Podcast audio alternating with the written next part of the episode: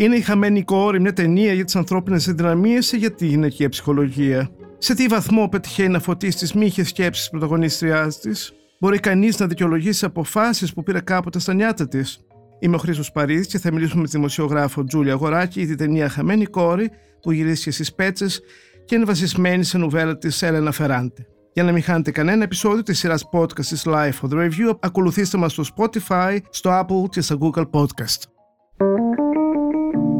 Είναι τα podcast της Life.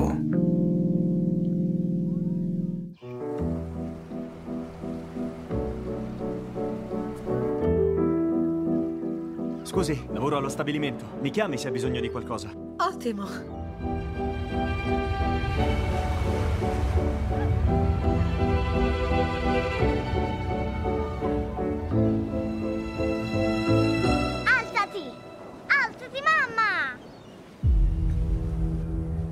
Τζούλη, γεια σου. Γεια σου Χρήστο, τι κάνεις; Καλά είμαι, εσύ.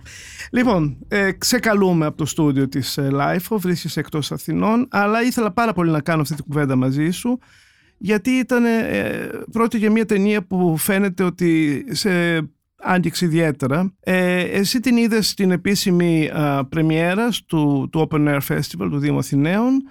Α, εγώ την είδα σε συνθήκες περίπου Netflix, δηλαδή όχι μέσω Netflix, α, αλλά α, στο κομπιούτερ μου. Είναι λίγο διαφορετική αίσθηση α, από μια μεγάλη οθόνη σε μια μικρή οθόνη. Ε, Παρ' όλα αυτά έχουμε να κάνουμε μια, μια πολύ ενδιαφέρουσα ιστορία Α, η σκηνοθέτης ε, και σεναριογράφος Μάγι Χαλ πήρε την ε, αυθεντική πλοκή ας πούμε από την ε, Ιταλία και έκανε ένα μικρό πίσω μπρος την πήγε στην αρχή στην Αμερική και για λόγους που είχαν να κάνουν με την πανδημία δεν μπορούσε να τη γυρίσει στην Αμερική τη ταινία και ήρθε και τη γύρισε στις Πέτσες μια ελληνική σκηνογραφία γύρω μας που όμως δεν αλλάζει τίποτα σε αυτά που συμβαίνουν ε, στην πρωταγωνίστρια την οποία ε, ερμηνεύει εκπληκτικά η Ολίβια Κόλμαν. Λοιπόν, πες μου εσύ. Κοίτα, ε, εμένα με εντυπωσίασε πάρα πάρα πολύ αυτό το θέμα και θεωρώ ότι είναι ένα θέμα ταμπού. Δηλαδή μία μητέρα που εγκαταλείπει τα παιδιά της για έναν έρωτα. Μια στιγμή, μια στιγμή. Νομίζω ότι λίγο, λίγο, ναι, ναι. λίγο βιαζόμαστε. Η, ε, το mm σκηνικό που βλέπουμε είναι μία μεσήλικ ακαδημαϊκό η οποία αποφασίζει να απομονωθεί για λίγο Κάνει σε, διακοπές σε ένα ναι, και να μελετήσει λίγο τα... Ναι, ναι. ναι. Και εκεί που έχει την ησυχία μιας απομονωμένης πλάζ ξαφνικά εμφανίζεται μια θορυβόδη η οικογένεια, ε, νεόπλουτη, ναι. κάπως λίγο... Ας πούμε, μαφιόζη. Μα, ε, ξεκάθαρα μαφιόζη, νομίζω στο βιβλίο... Μια παράξενη οικογένεια. Στο βιβλίο είναι μαφιόζη, στην ε, ταινία είναι Greek Americans από το, την, από το Queens. Ε, κάτι το οποίο δεν απέχει και πολύ από τη μαφία την Ιταλική ενίοτε. Ε, τουλάχιστον αισθητικά εννοώ. Ε, λοιπόν και βλέπουμε αυτό το πράγμα όπου αυτή ε, συνδέεται μαζί τους με ένα παράξενο τρόπο αρνείται να τους παραχωρήσει τη θέση της για να απλωθεί η οικογένεια να κάνει ένα πάρτι ενοχλούνται πάρα πολύ τους δεν ξέρουν τι να κάνουν να πέμει μαζί της μετά χάνεται το κοριτσάκι της οικογένειας το βρίσκει αυτή ε, άρα αλλάζει η σχέση της μαζί τους αλλά εξαφανίζεται μια κούκλα και το κοριτσάκι. Η κούκλα του, κορι... του παιδιού, ναι. Του ναι. παιδιού και, και μετά δημιουργείται μια πολύ παράξενη. Ε, ένα σχεδόν σαν θρίλερ ε, από εκεί και πέρα, ψυχολογικό. Γιατί παίρνει, παίρνει την κούκλα μαζί της, παρόλο που το παιδάκι την θέλει πάρα πολύ και έχουν γεμίσει, πώς χάνουμε ένα ζωάκι, έχουν γεμίσει όλο το νησί με φωτογραφίες αν βρει κάποιος αυτή τη κούκλα. Δηλαδή, βλέπουμε ότι υπάρχει εκεί μία σχεδόν ε, ε, μονή δική της να κρατήσει την κούκλα αυτή, γιατί είναι σαν να κρατάει πάλι τα παιδιά που είχε χάσει. Και κάποια στιγμή προς το μέσο της ταινίας μας αποκαλύπτει με τα flashback που κάνει στην νεανική της ε, ηλικία, όταν και εκείνη είχε σε αντίστοιχη ηλικία με την ε, γυναίκα που βλέπεις στην παραλία και αντίστοιχη σε ηλικία και τα παιδιά της, που είναι και τα δικά της κορίτσια στη ταινία, αποκαλύπτει ότι έχει αφήσει τα παιδιά της για ένα μεγάλο έρωτα. Ναι. Εγώ γι' αυτό ήθελα να σου μιλήσω. Αυτό θεωρώ και θέμα ταμπού. Όλο το άλλο το περιβάλλον και έτσι πώς το έχω φτιάξει είναι πολύ καλωστημένο για να φτάσει σε αυτή την κορύφωση. Και είναι ένα θέμα που το θεωρώ ταμπού γιατί βασικός φροντιστής της οικογένειας πάντα είναι η μητέρα και στην πατριαρχία πρέπει η μητέρα να είναι συνέχεια με το παιδί της. Αν αυτό σπάσει, η πατριαρχία τη συνθλίβει. Ε, στην, ε, στα 70, στη, στο, στην δεκαετία του 70, η μητέρα μου είχε μια πολύ όμορφη φίλη που τη λέγανε Μαρία κάπως, ας τη πούμε Καρνέζη, και έφυγε για ένα μεγάλο έρωτα, αφήνοντας πίσω δύο αγοράκια 5 και 7 χρονών. Η μαμά μου περιγράφει τη σκηνή ότι εκείνη έφευγε από το σπίτι, τα παιδάκια τη τραβούσαν, κλαίγανε και εκείνη τα τράβηξε δραματικά και έφυγε για τον έρωτα. Αυτή η γυναίκα έχασε πια το όνομά της, δεν λέγονταν Μαρία Καρνέζη, ήταν αυτή που εγκατέλειψε τα παιδιά της. Ε, η μαμά μου μιλούσε με φοβερή απέχθεια, σαν ήταν μία. Μα λέει, τι είναι αυτό; Έφυγε και άφησε πίσω τα παιδιά με τρομερό δράμα για όλο αυτό. Και κανείς δεν είπε ποτέ ότι πίσω από όλα αυτά υπήρχε ένας άντρας τιμωρός που δεν την άφησε φυσικά να τα ξαναδεί. Δηλαδή δεν τη συγχώρεσε αυτόν τον έρωτα. Γιατί σε αυτές τις περιπτώσεις παίζει πάντα πάρα πολύ μεγάλο ρόλο και ο σύζυγος. Και μια γνωστή ηθοποιός εκεί στα 60 ερωτεύτηκε έναν πολύ νεότερο άντρα. Ο σύζυγός της ήταν ξέρω τότε 50, εκείνη 27.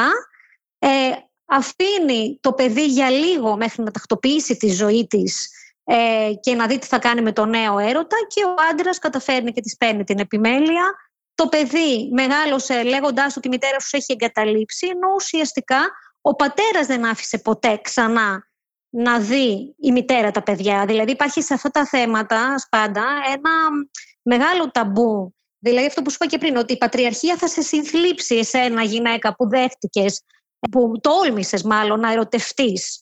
Ε, ε, λοιπόν, δεν επιτρέπουμε σε μια μητέρα τον έρωτα. Ναι, ας βάλουμε λίγο μια τελεία γιατί στη ταινία δεν συμβαίνουν ακριβώς έτσι τα πράγματα. Δηλαδή δεν νομίζω ότι ο σύζυγος ε, ε, δημιουργεί ε, εμπόδια να τα δει τα παιδιά. Αυτή αρνείται να δει τα παιδιά και τα εγκαταλείπει για μια τριετία αν, θυμάμαι σωστά. Ε, και τώρα... Τον βλέπουμε όμως, τον βλέπουμε, τον, τον άντρα όμως θέλουν να τον κάνουν λίγο ευάλωτο, τον βλέπουμε να μην μπορεί να ερωτικά να την ικανοποιήσει γιατί δείχνει ότι έχει μια ερωτική ανικανότητα Αμέσως δηλαδή υπάρχει ένα πρώτο από την πλευρά τουλάχιστον της σεναριογράφου και, και της σκηνοθεσία. Προσπαθούν στον άντρα να δώσουν ένα, μπορώ να σου το πω εντός εισαγωγικών κουσούρι, ενώ θα μπορούσε να μην, να μην υπάρχει αυτό. Δηλαδή απλά να συγκινηθεί από κάποιον άλλον, χωρίς να υπάρχει ένα ερωτικό θέμα. Τη δείχνουν ερωτικά πολύ εγκλωβισμένη, γιατί ούτε να αυνανιστεί κάποια στιγμή δεν μπορεί. Τα παιδιά δεν την αφήνουν, ε, χτυπάει ένα τηλέφωνο, δείχνει ότι ε, είναι εκεί πέρα πολύ εμποδισμένος μέσα στο σπίτι ο ερωτισμός της. Και όταν ο άντρας αποφασίζει να φύγει, υπάρχει μια σκηνή που τη παρακαλάει να μην το κάνει και τη συνετίζει, αν θυμάσαι, τη σκηνή. Προσπαθεί να τη βάλει, ας πούμε, να την επιστρέψει στο λογικό άξονα ότι η συνέχεια είναι να μείνει με τα παιδιά και να ξεπεράσει τον έρωτα. Και δείχνει πάλι τη σκηνή που σου είπα ότι τα παιδιά κάπως τη τραβάνε και αυτή αποφασιστικά κλείνει την πόρτα. Που νομίζω και στις περιπτώσεις που γίνεται αυτό ή θα έχει γίνει, εντάξει, μπορεί να βάλεις τα παιδιά για ύπνο, να τα αφήσεις για λίγο στη γη. Δηλαδή, Νομίζω ότι θέλουν να μας δείξουν και τη διάσταση, δηλαδή και μέσα στην ταινία θέλουν να φανεί αυτή η διάσταση του δράματος, που τα παιδιά πια τη τραβολογούν, τη τραβάνε τα ρούχα, της λένε «Μαμά μη φεύγεις» και εκείνη κλείνει την πόρτα αποφασιστικά, ε, εγκαταλείποντάς τα, ενώ θα μπορούσε ας πούμε, να τα έχει βάλει το βράδυ να κοιμηθούν, να τα έχει στείλει σε μια γιαγιά, δηλαδή θέλουν να το κάνουν το πόσο ε, ισχυρή ήταν αυτή η απόφασή της.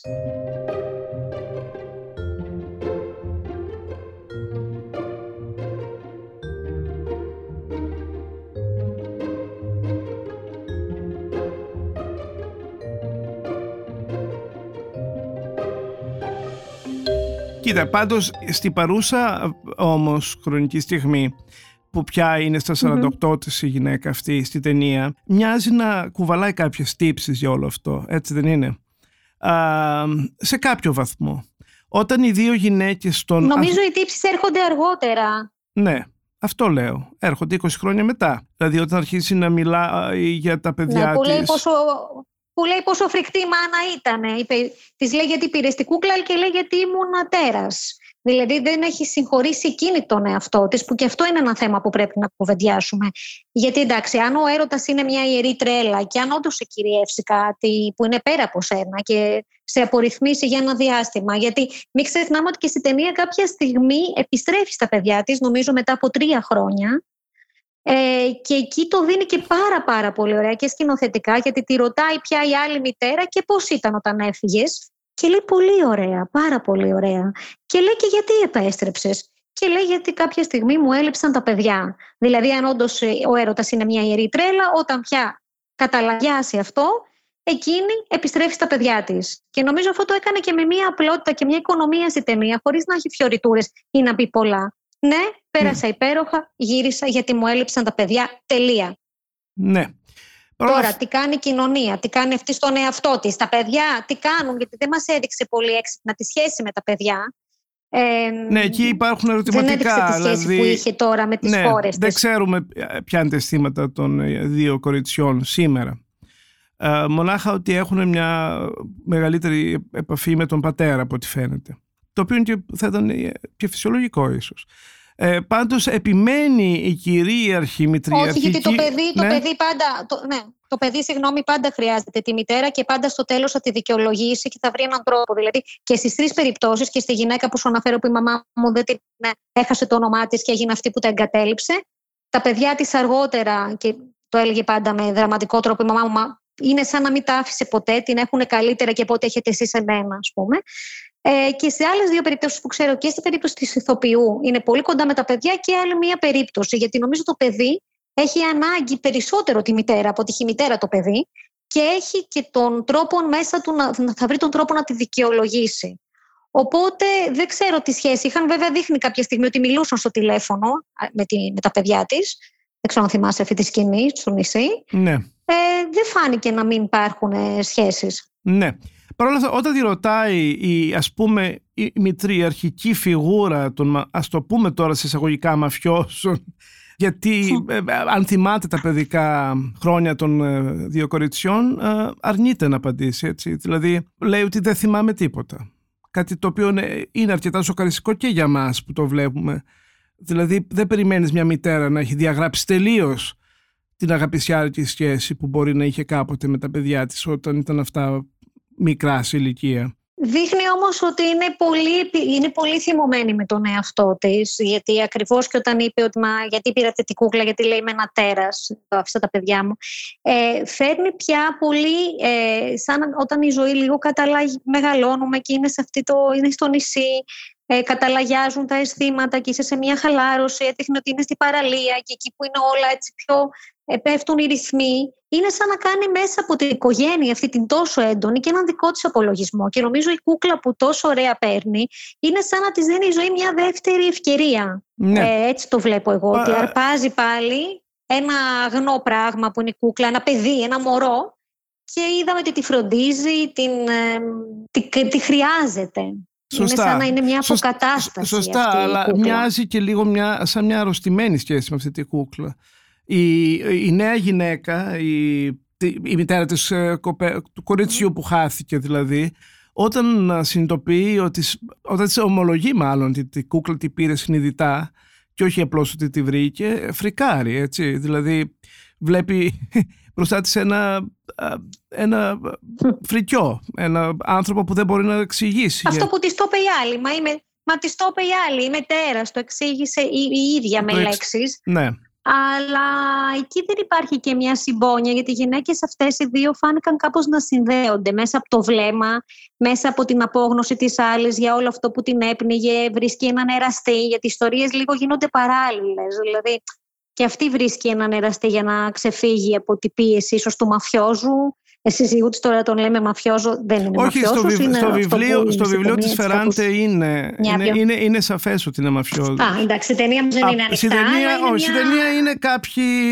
ναι, νεόπλουτοι νεο, ε, ε, Ελληνοαμερικάνοι. Ναι, και φαίνεται ότι δεν έχει και όρια αυτός ο άντρας. Έρχεται την, όποτε θέλει, είναι σαν να ελεατεί το χρόνο της, μέσα στη βδομάδα βλέπουμε να φεύγει, το σκάφος, όλο αυτό το έντονο στοιχείο της υπερβολής. Ε, όμως νομίζω ότι για μένα και γι' αυτό μιλάμε τώρα η ταινία αυτή έχει, είναι ένα θέμα αυτό ακριβώς του να μια γυναίκα να μπορέσει να μιλήσει, να πει ως πούμε ότι δεν αντέχω τα παιδιά. Δείχνει ότι είναι με τον εραστή, περνάει τέλεια, τα παιδάκια της μιλάνε στο τηλέφωνο και της λένε άμα μαμά πήρε ένα καινούριο φόρεμα, είναι χαρούμενα και κλείνει το τηλέφωνο με δυσαρέσκεια, κοιτάει τον εραστή της και λέει δεν της αντέχω. Δηλαδή αυτό, αυτό είναι τόσο φοβερό να το πει μια γυναίκα, να υποθεί, να φανεί σε μια ταινία που μπορεί να συμβεί τόσο άνετα. Δηλαδή ε, δεν μας επιτρέπουν στις μητέρες να πούμε δεν αντέχω το παιδί μου. Θέλω έναν έρωτα. Ναι, θα το αφήσω για πέντε μήνες και θα πάω να ζήσω, ε, δεν ξέρω κι εγώ πού, στο Κοζουμέλ, ε, στο Μεξικό με έναν καινούριο έρωτα. Δηλαδή αυτό το πράγμα για να το πει μια γυναίκα είναι, πώς να σου πω Χρήστο, είναι μεγάλο. Είναι να πεις δεν αντέχω το παιδί μου, δεν αντέχω, το έκανα και μάλλον λάθος μου δεν μπορώ να συνδεθώ σε αυτή τη ζωή. Αλλιώς το περίμενα. Δηλαδή, όλα αυτά είναι πάρα πολύ ταμπού και δεν ξέρω αν θα αλλάξουν και σε 200 χρόνια ποτέ αυτές τι ισορροπίες. Είναι πάρα πολύ τζιζ θέματα. Έτσι πως. Ε, λοιπόν, τη, η διάσταση που επιμένεις με την ταινία αυτή, mm-hmm. ε, καταλαβαίνεις ότι δεν μπορεί παρά να ενοχλήσει την ε, ελληνική πραγματικότητα. Η μητέρα είναι mm-hmm. λίγο κάτι σαν Μαντόνα ε, εννοείται ότι δεν τη επιτρέπονται ερωτικές επιλογέ. Όχι, και είναι το δίπολο των αντρών. Μητέρα και πόρνη. Άπαξ και έγινες. Και είναι, και το, είναι αυτό που ο, ο άντρας πάντα θα, θα ταλαντεύεται ανάμεσα στη μητέρα, στη μορφή της μητέρας και στη πόρνη. Άπαξ και μου έκανες παιδιά πια και αγιοποίησε, άσχετα αν πριν δεν ξέρω και εγώ τι.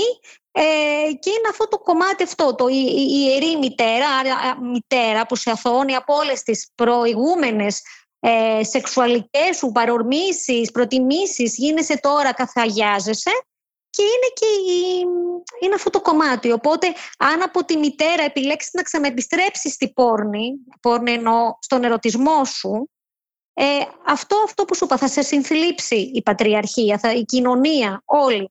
Δεν μπορούμε να δεχτούμε τη μητέρα να είναι και ένα ερωτικό πλάσμα και να αφήνει το βλαστάρι της για να πάει ας πούμε να βρει τον κόμενο. Είναι θέμα. Ενώ για έναν άντρα που εγκαταλείπει τα, τα παιδιά του, φυσικά είναι κατακριτέο, αλλά δεν είναι αυτό το, δεν έχει την ίδια βαρύτητα με το να το κάνει αυτό μία Ναι, μητέρα. δεν στιγματίζεται. Δεν στιγματίζεται το ίδιο. Ναι. Ε, δεν στιγματίζεται ακριβώς. Λοιπόν, Αλλά ε... δες και κάτι άλλο. Η μύδια, τι το πρόσωπο, η μύδια, η, η σύγχρονη μύδια. Και όταν βλέπουμε και τώρα και με, κάποια να σκοτώνει τα παιδιά της, δεν είναι το ίδιο πράγμα, ας πούμε, με τον Ηρακλή Μενόμενο που σκότωσε τα παιδιά του. Πάντα δηλαδή η μητέρα, επειδή είναι αυτή που φέρει τη ζωή, έχει μια μεγάλη βαρύτητα. Περιμένουμε από τη μητέρα να είναι ο βασικός φροντιστής. Αυτή, αυτή θα μας ταΐσει, αυτή θα μας θρέψει, αυτή θα μας προσέχει, αυτή πρέπει να μας βάζει κομπρέσα στο πυρετό, ας πούμε, και να, να μας αλλάζει, ξέρω εγώ, να μας δίνει το φάρμακο τη νύχτα. Οπότε αυτή η γυναίκα που φεύγει για να βρει έναν έρωτα, και αφήνει πίσω σε αυτόν τον άντρα. Είδαμε ότι τα παιδιά της τα μεγάλωσε η μητέρα της και ο σύζυγος. Και επίσης υπήρχε ένα πολύ ωραίο, μια πολύ ωραία στιγμή σε αυτή τη ταινία, που για μένα τελικά είναι μεγάλη ταινία γιατί λειτουργεί και πολύ μετά αφού τη βλέπεις, με πολλές. Τώρα είδες, μιλάμε και ανακαλύπτουμε όλο και άλλα πράγματα. Ναι. Οπότε αυτό τι κάνει σημαντική τη ταινία. Ε, η μητέρα της λοιπόν είπε κάποια στιγμή ότι ήταν φρικτή. Παρ' όλα αυτά, ενώ ήξερε ότι εκείνη θα φρόντιζε τα παιδιά, άφησε να τα μεγαλώσει αυτή η φρικτή μητέρα που δείχνει ότι είναι και μία σύνδεση. Αφού είχα φρικτή μητέρα, θα γίνω κι εγώ και τα παιδιά μου τα αφήνω και εκεί. Είναι μία αλυσίδα κι αυτή. Αφού πέρασα από αυτή τη φρίκη της δικής μου μητέρας, και εγώ λοιπόν μπορώ να εγκαταλείψω. Επίσης, πολύ ωραίο σημείο στη ταινία είναι ότι δείχνει τον εγκλωβισμό της με τη μητρότητα, ότι θέλει να κάνει το διδακτορικό της, ότι ο άντρας της, ενώ του λέει κράτησε της λίγο, μας δείχνει ότι στην αρχή είναι κάπως αβοήθητη. Εγώ δηλαδή, όταν βλέπω τις σκηνές με, το παιδί, με τα παιδιά της, ένιωθα μια δυσφορία. Δηλαδή, έλεγα ας τη βοηθήσει κάποιος.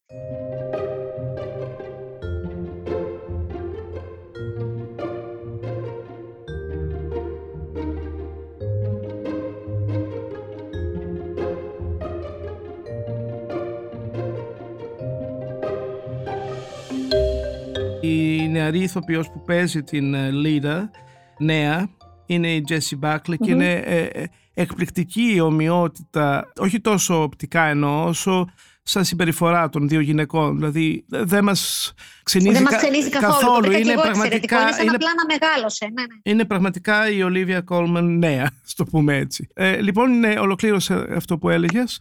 Ναι, και ότι δείχνει λοιπόν πόσο είναι εγκλωβισμένη και πόσο, δεν της δημι...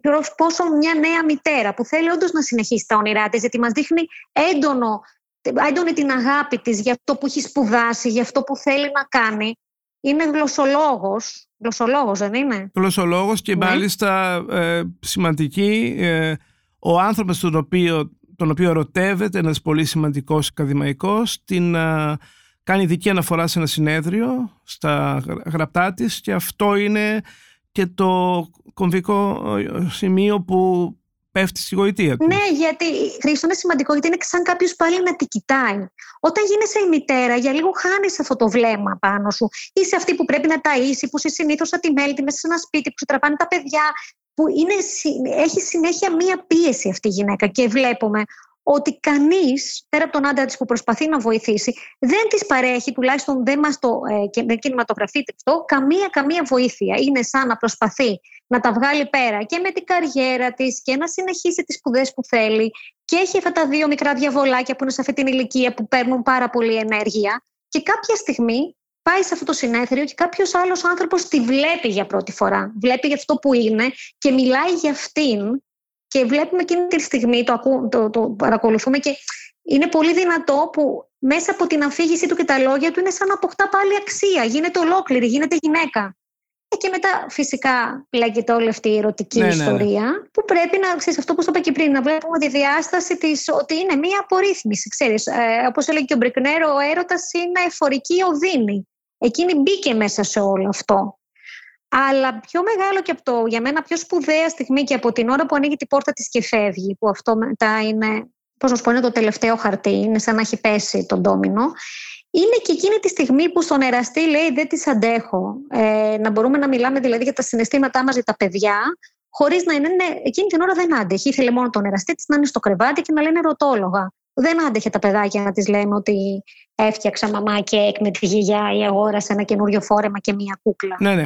Λοιπόν, θέλω παρόλα αυτά να σου υπενθυμίσω ότι στη, στη κυρίως πλοκή της ταινίας, δηλαδή όταν πια η Λίντα είναι ε, όρημη, δηλαδή η Ολίβια Κόλμαν, βλέπουμε ότι έχει ακυρώσει τον ερωτικό της ε, αυτό, έτσι. Δηλαδή α, αποτρέπει δύο τουλάχιστον φλερτ του νεαρού beach boy, Ναι. ενός Ιρλανδού νεαρού, που είναι και ο εραστής της ε, νέας γυναίκας του κοριτσιού, Μμμ. από ό,τι αποκαλύπτεται.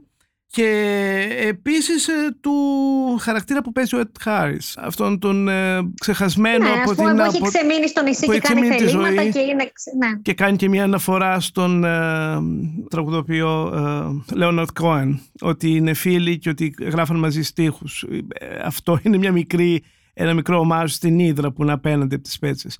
Και τις δύο φορές ε, μοιάζει να τη φλερτάρουν και αυτή ε, θυμάται τα παιδιά. Μιλάει για τα παιδιά.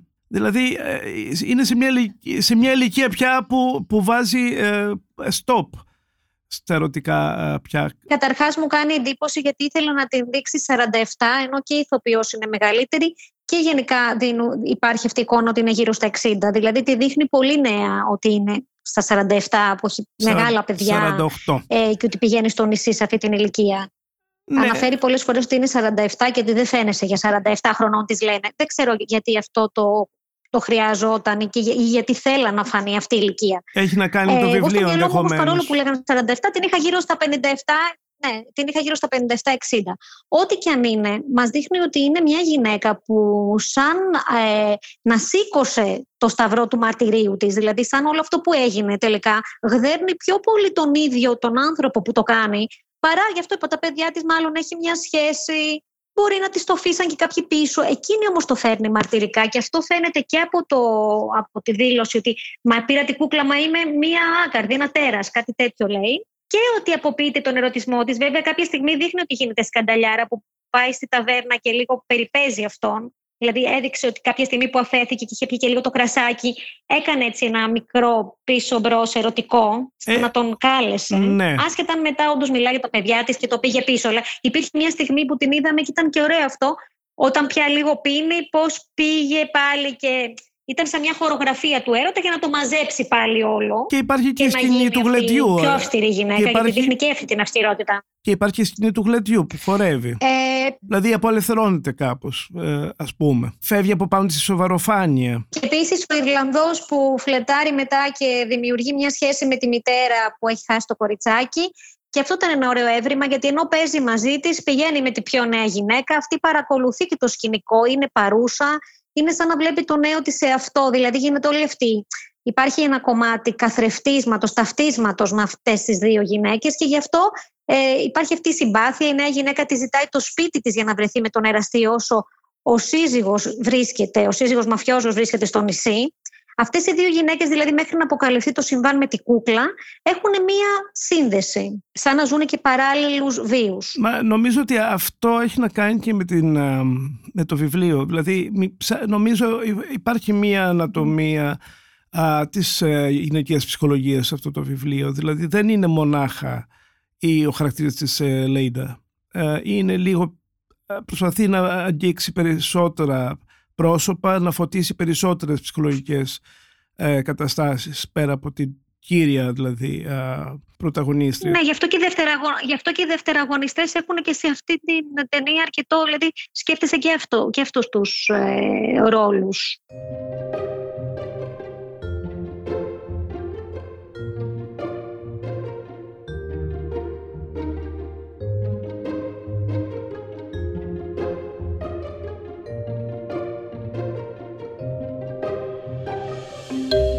Λοιπόν, θέλεις να πεις ε, κάτι περισσότερο για την υπόλοιπη ταινία, γιατί το κομμάτι που σε ενδιέφερε νομίζω το φώτισες αρκετά. Ε, σου άρεσε η ταινία ε, γενικότερα; Κοίτα, όταν την έβλεπα φυσικά μου άρεσε, αλλά είναι από τις ταινίες που μου άρεσε περισσότερο αφού τελείωσε και η ίδια η ταινία. Δηλαδή την κουβάλεσα και την άλλη μέρα και τη μεθεπόμενη και τώρα που το συζητάμε λέω να ήταν πράγματι μια καλή ταινία.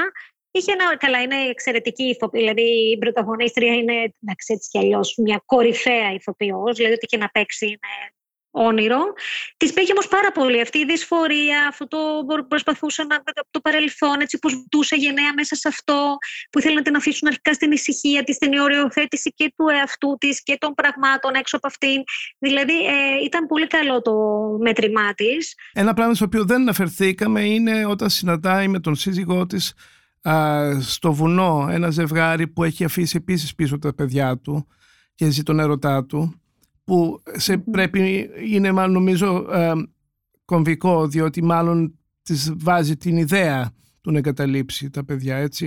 Είναι σαν να την μπολιάζει, σαν να βλέπεις ναι, αυτή τη γυναίκα ναι, ναι. μία ορμή, μία ελευθερία, κάτι που είναι αυτό γι' αυτό είπα και πριν ότι παλαιότερα ας πούμε, αυτή η γυναίκα έχασε το όνομά της, γιατί νομίζω και όλες οι γυναίκες μέσα τους υπάρχει και μια σπίθα, κοίτα το έκανε αυτό που εμείς δεν θα τολμήσουμε. Δηλαδή ε, υπάρχει και όλο αυτό ότι μακριά από εμά αυτές οι παλιογυναίκες αλλά και τι ωραία που το κάνανε. Δηλαδή νομίζω κάθε γυναίκα τέλος πάντων έχει μέσα και αυτό το κύτταρο του να πεις ότι το έκανε, βρε παιδί μου, έζησε ένα μεγάλο έρωτα. Εντάξει, γύρισε στα παιδιά. Τα παιδιά, μάλλον ξέρεις, την αθώσαν, πέρασαν δύο-τρία ναι. χρόνια με τη γιαγιά τους, δεν έγινε εκεί κάτι. Αυτό δηλαδή, επειδή... κάποιοι τα αφήνουν και πάνε και κάνουν ξενοδουλειές. Αυτό λοιπόν, επειδή το εξαντλήσαμε, ας μην ε, συνεχίσουμε. Απλώς θέλω να πω ότι με έναν τρόπο εμένα μου δείχνει και τις uh, των σπετσών όπως είναι σήμερα. Δηλαδή η σκηνή στο σινεμά με τα κακομαθημένα παιδιά που δημιουργούν πολύ μεγάλο πρόβλημα πραγματικά μου θύμισε ε, τις πέτσες του καλοκαιριού. Δηλαδή υπάρχει μια νέα γενιά παιδιών που δεν σέβονται τίποτε και δημιουργούν προβλήματα και έχουν μια τρομερή αλαζονία. Θα σε διορθώσω. Θα σε διορθώσω, δεν υπάρχει νέα γενιά παιδιών που δεν σέβονται. Υπάρχουν γονείς που έχουν κάνει αυτά τα παιδιά για να μην. Δηλαδή, δεν ξεφύτρωσαν παιδιά στον κόσμο. Οπότε κοιτάμε και ανυπόφορους γονείς πίσω. Α, αν σκεφτείς ναι. το κοινωνικό background των uh, πολλών από των uh, ανθρώπων που συχνάζουν σε πολυτελή θέρετρα, ναι, νομίζω δυστυχώς είναι κοινή συμπεριφορά αυτή. Ελπίζω να μυθεί ο ανθρώπους, αλλά, ναι, ναι, και έχει να κάνει αλλά το έχω δει με τα μάτια μου, οπότε δεν μπορώ παρά να το αναφέρω. Ε, εξάλλου, η οικογένεια αυτή των Ελληνοαμερικάνων είναι επίσης σε κάποιο βαθμό χαρακτηριστική, αν και είναι άσχημο πράγμα να, να μιλάμε με, με στερεότυπα τη γυναικόλογα. Και είναι αυτό που ο κόσμος τους ανήκει, ότι κάνανε ένα μεγάλο πάρτι στην παραλία, ότι θέλαν να επεκταθούν κι άλλο, ότι δεν υπήρχε σεβασμός. Είναι σαν αυτό που πας στην παραλία και ο άλλος βάζει στη διαπασόν τη μουσική που είναι δίπλα σου και δεν σκέφτεται καν ότι είσαι εσύ. Ναι. Αλλά δεν έχουν κάνει μόνο μεταξικό, γιατί μπορεί να το κάνει και αυτός που έχει το πλαστικό καρεκλάκι στην παραλία και να βάλει ένα παλιά το τραντζίστορ, σα αρέσει τη λέξη τραντζίστορ, να βάλει τη μουσική του στη διαπασόν και να μην σέβεται. Που όμως από κάπου θα αντλεί και αυτό στην ε, εξουσία που νομίζει ότι έχει. Λοιπόν, νομίζω ότι είναι μια ε, πολύ ενδιαφέρουσα ταινία, πολύ καλοκαιρινή. Ε, εγώ θα έλεγα ότι όσοι αγαπούν το σινεμά πρέπει να τη δουν. Είναι ένα, μια, θα συμφωνήσω μια μαζί σου. και είναι... είναι και αυτό που είπες, ότι είναι λίγο σαν γυναικεία λογοτεχνία. Μπαίνει μέσα σε χαρακτήρες και το ε, κάνει αυτό το ψυχογράφημα και είναι σαν να διαβάζει ένα καλό βιβλίο. Δηλαδή έχει πετύχει αυτό αυτή η ταινία. Ωραία, Τζούλη. Σε ευχαριστώ πολύ για την συμβολή σου σε αυτή την κουβέντα. Και εγώ, και εγώ σε ευχαριστώ πολύ. Και εγώ σε ευχαριστώ πολύ. Λοιπόν. Α κρατήσουμε ότι καμιά φορά μπορεί να κερδίσει ο έρωτας και όχι τα παιδιά. Ήταν ένα ακόμα επεισόδιο της σειράς podcast της Life of the Review και σήμερα μιλήσαμε με την Τζούλια Αγοράκη για την ταινία «Χαμένη κόρη» βασισμένη στην ουβέλα της Έλληνας Φεράντε. Για να μην χάνετε κανένα επεισόδιο της σειράς podcast της Life of the Review, ακολουθήστε μας στο Spotify, στο Apple και στο Google Podcast. Ηχοληψία, επεξεργασία και επιμέλεια, φέδωνας χτενάς και μερόπικοκίνη. Ήταν μια παραγωγή της Lifeo. Είναι τα podcast της Lifeo.